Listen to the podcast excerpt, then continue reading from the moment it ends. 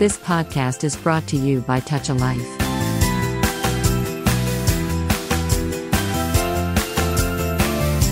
Touch a life TAL radio శ్రోతలందరికీ హృదయపూర్వక స్వాగతం. నేను వారాలానంద్ సాహితీ శ్రవంతి కార్యక్రమంలో భాగంగా మనం వారం వారం ఒక గొప్ప కవి గురించో సాహితీవేత్త గురించో సినిమా గేయ రచయిత గురించో మాట్లాడుకుంటూ ఉన్నాం. ఆ క్రమంలో భాగంగా ఇవాళ సాహితీ శ్రవంతి కార్యక్రమానికి మిమ్మల్ని సాదరంగా ఆహ్వానిస్తూ సాహితీ శ్రవంతిలో ఇవాళ మనం ఒక ప్రఖ్యాత ప్రముఖ హిందీ గేయ రచయిత సినీ గేయ రచయిత ఆనంద్ బక్షి గురించి నాలుగు మాటలు మీతో మాట్లాడతాను. ఆనంద్ బక్షి నిజంగా హిందీ సినిమా ప్రపంచంలో ఒక మూడు నాలుగు దశాబ్దాల పాటు గేయ రచయితగా సుప్రసిద్ధ స్థానంలో ఉండి ఇవాల్టికి శ్రోతల హృదయాల్ని అల్లరిస్తున్న ఆయన సుమారుగా ఆరు వందల ముప్పై ఆరు సినిమాలకు పైగా పాటలు రాశారు. ఆరు వందల ముప్పై ఆరు హిందీ సినిమాలంటే ఒక్కసారి ఆలోచించాలండి. ఆరు వందల ముప్పై ఆరు సినిమాలకు పైగా ఆయన పాటలు రాశారు. దాదాపు మూడు వేల ఐదు వందలకు పైగా ఆయన పాటలు రాశారు. అనేక పాటలు అనేక సంవత్సరాలుగా దశాబ్దాలుగా శ్రోతల నోళ్ళల్లో నాలుతున్నాయి. అనేక మంది నటులకి సినిమాలకి ఆయా పాటలు ఆయా సందర్భాల్లో ప్రాణం పోసాయని అనుకోవచ్చు. ఆయనే చెప్పుకున్నాడు తన క్యారియర్ ఆనంద్ బక్షి పాత పాటతోటే సక్సెస్ఫుల్గా అయింది. చాలా సక్సెస్ఫుల్గా ఉన్నాము. ఆనంద్ బక్షికి ఆ పాటతోటే బ్రేక్ వచ్చింది. అట్లాగే శశి కపూర్ కూడా అదే పాటతో బ్రేక్ వచ్చింది. అది నిజంగా ఒక ఆశ్చర్యకరంగా అనిపిస్తుంది. అట్లాగే ఆ సినిమా పేరు జబ్ జబ్ ఫూల్ కిలే. ఆ తర్వాత పంతొమ్మిది వందల డెబ్బైలో స్టార్గాను సూపర్ స్టార్గాను మొట్టమొదటి హిందీ సినిమా సూపర్ స్టార్గా చెప్పుకునే రాజేష్ ఖన్నా కూడా ఆనంద్ బక్షి పాటలే ఊపిరిపోశాయి. ఆరాధన దోరాస్తే అమర్ ప్రేమ్ కటీ పతంగ్ ఇట్లా చెప్పుకుంటూ పోతే రాజేష్ ఖన్నా పాటలన్నీ సినిమాల్లో అనేక పాటలు అనేక అనేక పాటల్ని ఆనంద్ బక్షి రాశాడు. ఆనంద్ బక్షి రాశాడు ఆర్డి బర్మన్ సంగీతం చేశాడు కిషోర్ కుమార్ పాడాడు. Kishore Anand Bakshi R D Burman Rajesh Khanna. ఇది ఒక నాలుగు స్తంభాల శిఖరం అండి.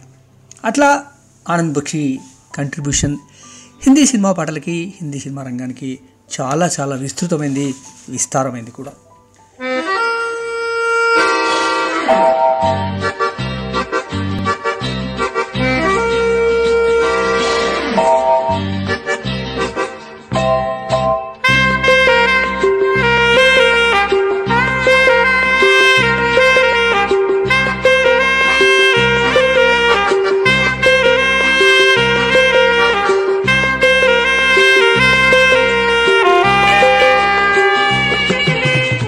ట్యూన్ విన్నారు కదా? పాట గుర్తొస్తుందండి? ఆరాధనలోని సూపర్ హిట్ పాటల్లో ఒకటి రూపు తెరా మస్తానా ప్యార్ మెరా దీవానా. ఆ కాలంలో డెబ్బైల్లో అసలు యువతి యువకుల హృదయాల్ని కట్టిపడేసిన పాట ఇది.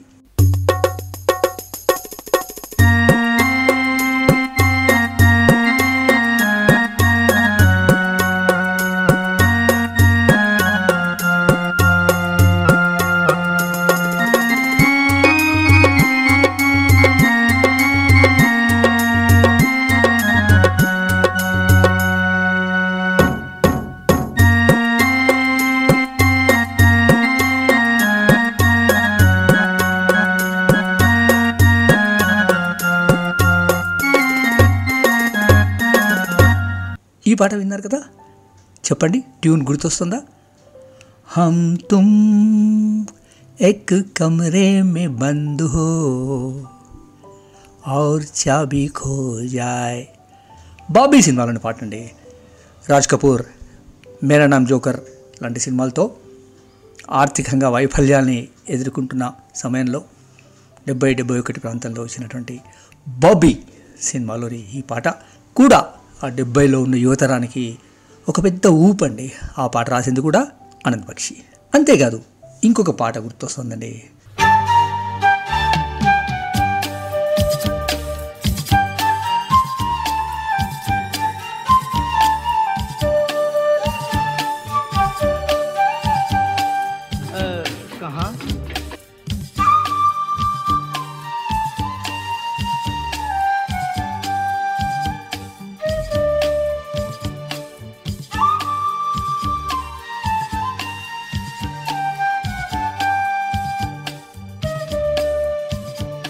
ఈ ట్యూన్ విన్నారు కదా? ఎవరికైనా గుర్తొస్తుందండి ఆ పాట? చాలా అలతి అలతి మాటల్లో మనం మాట్లాడుకునే మాటల్లో ముచ్చట పెట్టుకున్నట్టుగా ఉన్న పాట ఆ రోజుల్లో సూపర్ హిట్ అండి. ఇవాళకి వింటే కూడా చాలా సంతోషంగా అనిపిస్తుంది. సినిమా గుర్తొచ్చిందా? అచ్చా తో హమ్ చల్తే హై. అచ్చా తో హమ్ చల్తే హై.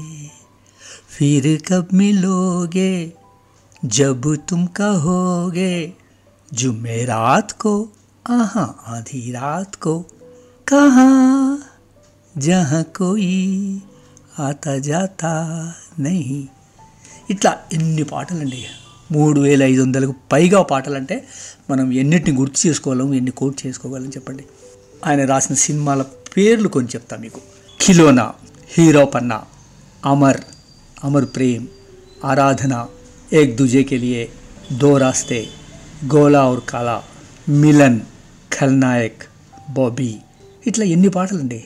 ఇందాక నేను చెప్పాను మిలన్ మన తెలుగులో వచ్చిన మూగ మనసులకు రీమేక్ అది సునీల్ దత్ చేశాడు.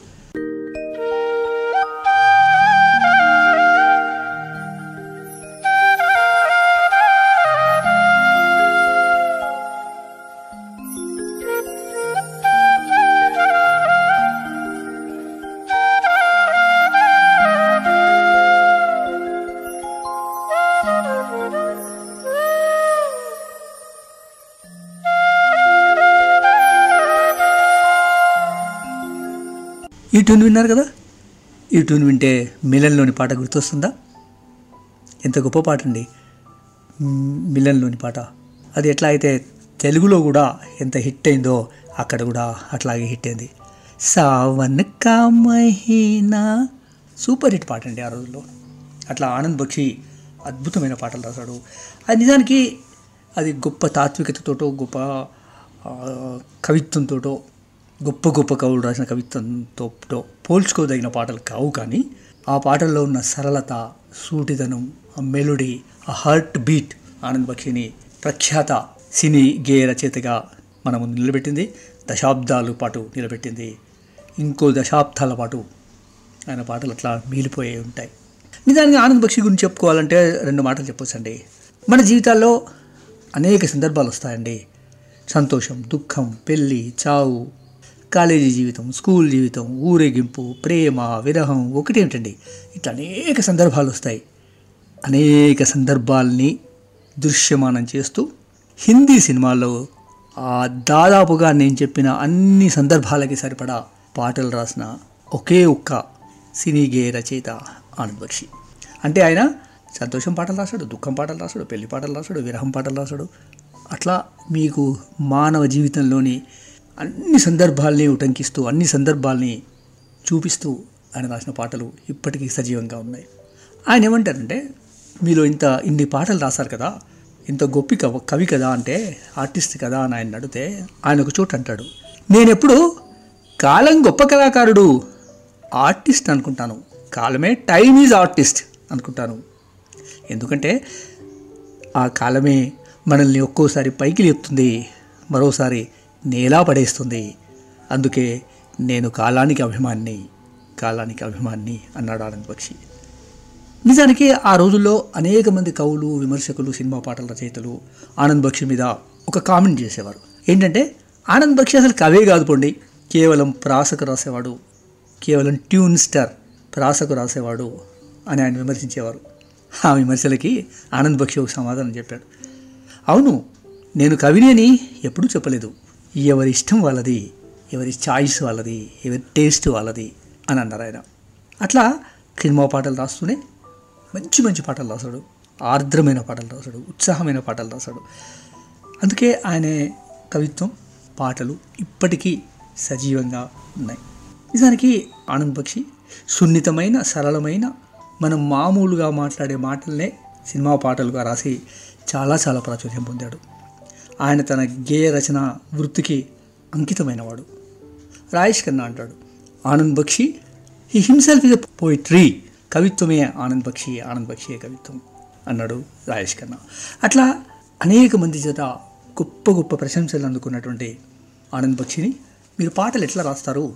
పాటలు రాయడానికి మీకు ఏమిటి అసలు? ఇన్ని పాటలు రాయడానికి ఎట్లా శక్తి వచ్చింది మీకు? అని ఎవరో ఒక చోట అడిగితే ఆయన ఏమంటాడంటే నేను నా గేయ రచన వృత్తికి అంకితమయ్యాను. మొదట దర్శకులతోటి స్క్రీన్ రచయితలతోటి కథ వింటాను. మళ్ళీ మళ్ళీ వింటాను మళ్ళీ మళ్ళీ వింటాను. అనేక సార్లు వింటాను ఆ కథని. నిజానికి నేను ఒక గొప్ప శ్రోతను అని కూడా ఆనంద్ బక్షి చెప్పుకున్నాడు. నేను గొప్ప శ్రోతను కనుక ఆ కథల్ని మళ్ళీ మళ్ళీ విని ఆ కథల్లో ఎక్కడెక్కడ పాటలు తీసుకోబోతున్నారు ఎక్కడెక్కడ పాటల్ని చూపించబోతున్నారు ఆ పాటల సందర్భాల్ని నేను ఫైండ్ అవుట్ చేసుకుంటాను. ఆ సందర్భాలలో నటించే నటులు నటుల భాష నటుల ఆంగికము నటుల ఆయా ఆయా నటులు. వారు రాయేష్ ఖన్నానా సునీల్ దత్తా శశి కపూరా ఎవరా అన్నది? వాళ్ళు వాళ్ళ మూమెంట్స్ ఆ పాత్రల క్యారెక్టర్. వాటన్నిటిని ఆవాహనం చేసుకున్నాక పాట రాయడం మొదలెడతాను. ఆ పాట డెఫినెట్గా సినిమాలో ఆ క్యారెక్టర్ ఆ పాత్ర పాడుతున్నట్టుగా అనిపించడమే ముఖ్యమైంది.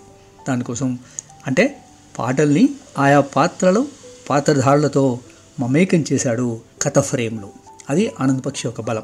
మీ విజయానికి కారణం ఏంటని అని చెప్పినప్పుడు నేను వింటాను కదా ఇందాక చెప్పినట్టుగా ఆ పాటల్ని సన్నివేశాన్ని వింటున్నప్పుడు కథ వింటుండునే నా మెదడు పనిచేయడం ప్రారంభిస్తుంది. నిజానికి గొప్ప గొప్ప పాటలు కథల్లోనే ఉంటాయి. ఆ కథల్లో ఉన్న పాటల్ని ఏ రచయిత పట్టుకోగలగాలి?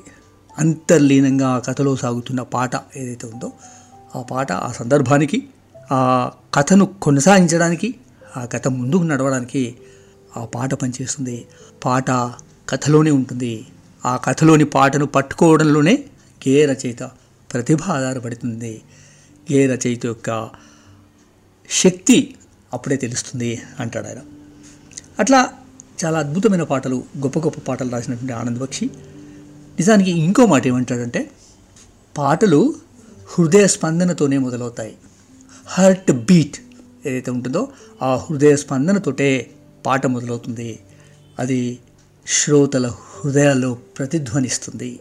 అంటే పరదా మీద లేదా పాటలో ఏ ధ్వని అయితే వినిపిస్తుందో ఏ ధ్వని అయితే పలుకుతుందో ఆ ధ్వని ఎప్పుడైతే శ్రోతలు ప్రేక్షకుల హృదయ ధ్వనిలో ప్రతిధ్వనిస్తుందో అప్పుడు పాట విజయవంతమవుతుంది. ఆ విజయవంతమైన పాటలు రాసినవాడు ఆనంద్ బక్షి. అట్లా ఆయన తన జీవితాన్ని గురించి తన కవిత్వాన్ని గురించి ఎప్పుడూ అది సీరియస్గా అంటే నేను నేనేదో సీరియస్ కవినని కానీ నేను సీరియస్గా గొప్ప ముషాయిరాల్లో పాడేవాడిని కానీ గజల్స్ రాసిన వాడిని కానీ గొప్ప అని నేను నేను ఎప్పుడు చెప్పట్లే. కానీ నేను రాసింది శ్రోతలకి మనస్సుకు హత్తుకునే అని కూడా ఆనంద్ బక్షి ఒక చోట అన్నారు. ఇట్లా నిజానికి నేనేమంటానంటే గొప్ప గొప్ప కవులు మంచి కవులు స్వేచ్ఛగా ఆలోచించి స్పందించి ప్రతిస్పందించి కవితల్ని రాస్తారు. ఆ కవితలో జీవితం ఉంటుంది. ఆ జీవితంలో ఫిలాసఫీ ఉంటుంది. ఆ జీవితంలో బంధాలు అనుబంధాలు దుఃఖాలు వేదనలు అన్నిటిని కూడా గొప్ప కవులు అనేక మంది కవిత్వంలో రాశారు. టాగోర్ నుంచి మొదలు పెడితే అంతకంటే ముందు నుంచి మొదలు పెడితే ఇప్పటిదాకా కవులు రాస్తున్నటువంటి కవితల్లో మనం చూస్తాం. ఒక విస్తారమైన విస్తృతమైన జీవితము సమాజము జీవితంకు సమాజానికి ఉన్న స్ట్రగుల్ మనిషి తన అంతర్లోకాలతో చేసే స్ట్రగుల్ ఇవన్నీ కూడా మన కవిత్వంలో కనిపిస్తుంటాయి. కానీ సినిమా పాటల విషయానికి వచ్చేవరకల్లా సినిమా పాటలను కూడా గే రచయితలే రాస్తారు కవులే రాస్తారు. కానీ ఆ సినిమా పాటలన్నీ కూడా ఆ సినిమాకు సంబంధించిన కథ పరిధిలోనే ఉండాలి. కథ పరిధిలోనే ఉంటాయి. ఆ కథ పరిధిలో ఆ కథలో ఉన్నటువంటి పాత్రలు వాటి రూపకల్పన ఆ పాత్రల క్యారెక్టర్ ఆ పాత్రల ఆంగికం ఆ పాత్రల భాష ఆ సీన్లో ఉన్నటువంటి ఆ ఉద్వేగం దుఃఖం ఏ ఫీలింగ్ ఉంది ఆ సీన్లో? ఆ పాట వచ్చే సందర్భంలో ఎలాంటి మూడ్ ఉంది? అవన్నీ ప- పరిగణలోకి తీసుకొని సంగీత దర్శకుడు ఇచ్చిన ఒక ట్యూన్లో సినిమా పాట రాయాల్సి ఉంటుంది. ఇన్ని పరిమితుల్లో మంచి పాట రాయాలంటే పెద్ద కసరత్తే. ఆ కసరత్తులో ఆనంద్ బక్షి విజయవంతమయ్యాడు. ఆ విషయాన్ని మనం స్పష్టంగా చెప్పాల్సిందే. Is the most successful lyric writer అట్లా మూడు వేల ఐదు వందలకు పైగా పాటలు రాశాడంటే మనం అర్థం చేసుకోవాలి. ఆనంద్ బక్షి ఎంత విస్తారమైనటువంటి సాహిత్య సృజన చేశాడు సినీ గేయ రచన చేశాడు అన్నది మనం అర్థం చేసుకోవాల్సి ఉంటుంది. నిజానికి ఆనంద్ బక్షి స్వతహగా గాయకుడు గనక చిన్నప్పటి నుంచి తాను రాసుకున్న మాటలకి తాను రాసుకున్న పాటలకి తానే ట్యూన్ చేసుకునే అలవాటు ఉన్నవాడు కనుక సినిమా రంగంలో అట్లా అల్లుకుపోయాడు. అది ఆయన బలం. అవసరమైనప్పుడు పాట పాడి వినిపించేవాడు. ఇది ఇలా పాడితే బాగుంటుంది అని సంగీత దర్శకుడికి గాయకులకు కూడా చెప్పేంత ఆ పాట మెలకువలు తెలిసినవాడు కనుక ఆ మెలకువల్లో తన పదాల్ని మంచిగా ఉద్దికగా పొందికగా పెట్టగలిగాడు. అది ఆయన విజయానికి కారణమైంది. ఎందుకంటే డెబ్బైకి ముందు ముఖ్యంగా యాభై అరవై ప్రాంతంలో గొప్ప గొప్ప కవులండి. కైఫీ ఆజ్మీ నుంచి మొదలు పెడితే ఎంతోమంది గొప్ప కవులు బయట విజయవంతమైన కవులుగా ఉన్నవాళ్ళు సినిమా ప్రపంచంలోకి వచ్చి సినిమా పాటలు రాశారు. కానీ డెబ్బైలోకి వచ్చేవరకల్లా ఇటు ప్రేక్షకుల్లో అటు మొత్తం సమాజంలో ఒక సరళత ఒక సింప్లిసిటీ కొత్త ప్రపంచం ఏర్పడడం మొదలైంది. ఆ కొత్త ప్రపంచాన్ని సరిగ్గా అందిపుచ్చుకున్నవాడు ఆనంద్ పక్షి అలతి అలతి మాటల్లో అచ్చా తో హం చల్తే హే అనుకుంటూ నేను వెళ్తాను మళ్ళీ ఎప్పుడు కలుస్తావు? ఎప్పుడు కలుద్దాం? రేపా? ఎప్పుడా? ఇంత ఇంత సింపుల్ మాటల్ని తీసుకొని ఆయన పాటలు రాసి చాలా సక్సెస్ఫుల్గా నిలబడ్డాడు. అంతేకాదు ఏ దూజే ఏలుని పాటలండి. మరో చరిత్రను ఏక్ దూజే కెలియా తీసినప్పుడు ఏక్ దూజే కెలియే కూడా ఎన్ని పాటలండి. సోలా బరస్కి అన్న నుంచి మొదలు పెడితే ఎన్నో పాటలు. అట్లా అలతి అలతి మాటల్లో చాలా బ్యూటిఫుల్గా రాసినవాడు ఆనంద్ బక్షి. అంతేకాదు కొంచెం రొమాంటిక్గా కూడా ఎక్కువ రొమాంటిక్గా కూడా రాసినవాడు ఆనంద్ బక్షి. ఖల్నాయక్ తొంభై మూడులో వచ్చినటువంటి ఖల్నాయక్ సినిమాలో ఆల్కాయాగ్నిక్ ఇలా అరుణ్ పాడిన పాట కూడా గుర్తుంది. బహుశా మీ అందరికీ కూడా గుర్తే ఉండుంటుంది. चोली కే పీచే क्या है? चोली కే పీచే क्या है? చునరీ కే పీచే క్యా హై దానిలో ఒక ఒక మర్మం దాగిన ఒక ట్రాన్స్పరెంట్గా ఉన్నటువంటి ఒక అర్థం స్ఫరిస్తూ ఉంటుంది. అది ఎంత హిట్ పాట అండి? చోలీకే పీచే క్యా హై? ఆ- ఆ పాట కూడా రాసింది కూడా ఆనంద్ బక్షినే. అంతేకాకుండా హీరో సినిమాలో ఇంకొక పాట గుర్తొస్తుందండి.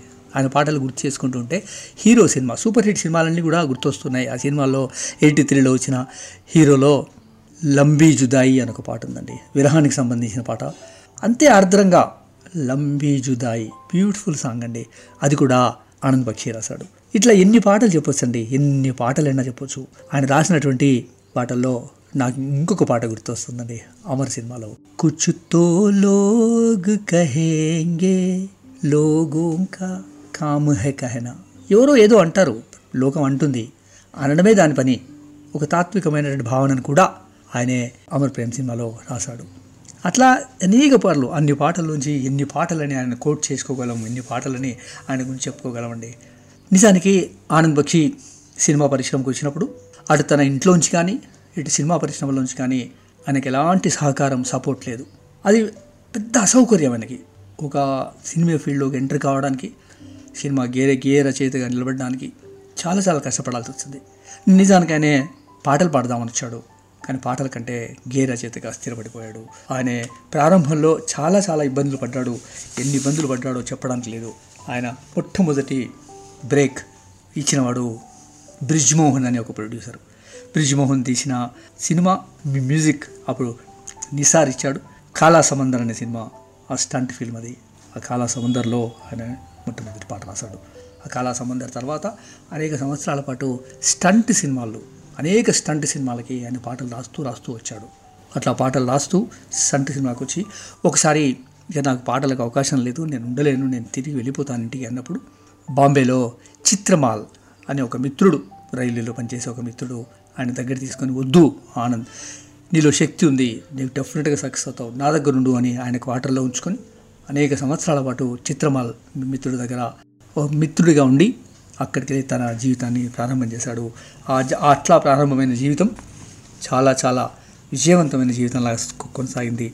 నిజానికి జజబ్ జబ్ ఫూల్ కిలే సినిమాతో ఆయన ప్రాచుర్యంలోకి వచ్చారు. అట్లా ఆయే దిన్ బహార్కే ఆన్మీలో సజ్జన ఇట్లా ఎన్నో పా ఎన్నో సినిమాలండి. ఎన్ని సినిమాలు అని చెప్పగలుగుతాం.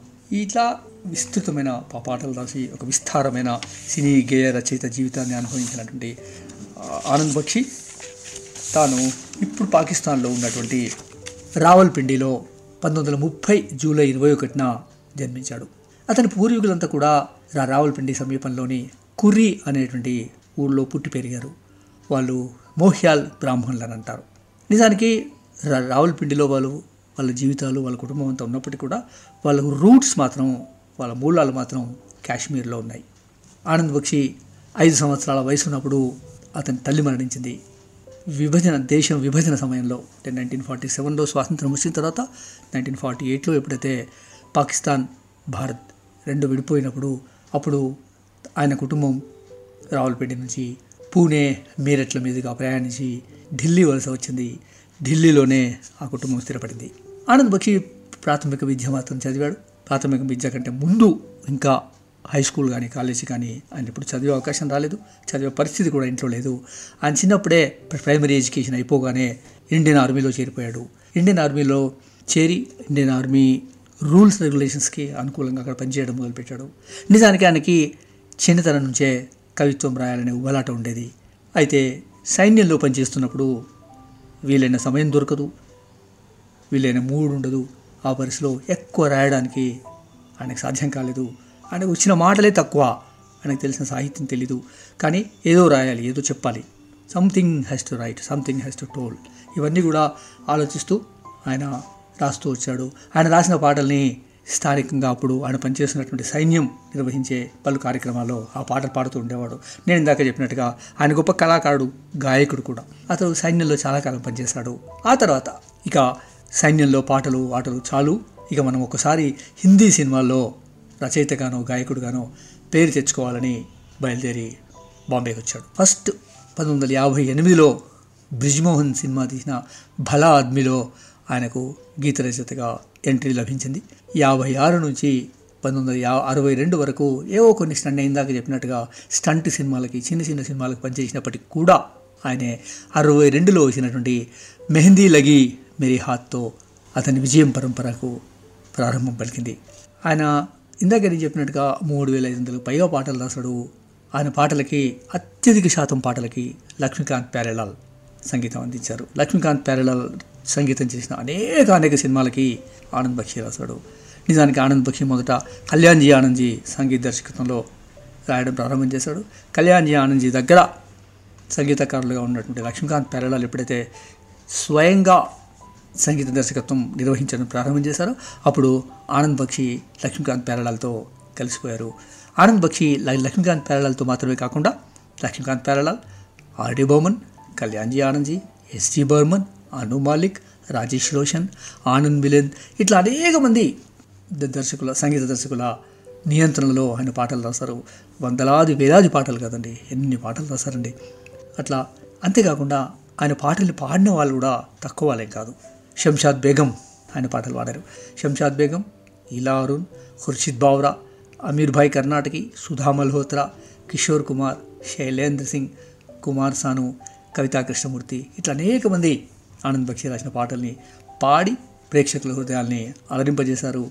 హిందీ సినిమా చరిత్రలో చిరస్థాయిగా నిలిచి నిలబడిపోయే పాటల్ని కూడా వారందించారు.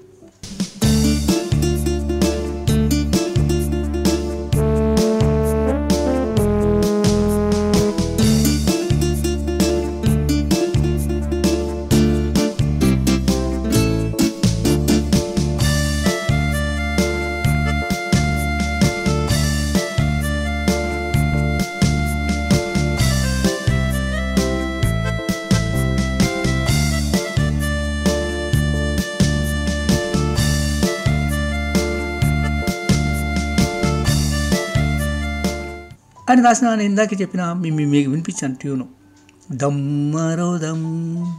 హరిరామ హరే కృష్ణ సినిమాలోని పాట. దేవానంద్ తీసిన సినిమా కూడా అప్పుడు ఒక ఒక చిత్రమైన సినిమాకి వచ్చింది. సక్సెస్ఫుల్ సినిమాగా నిలబడింది.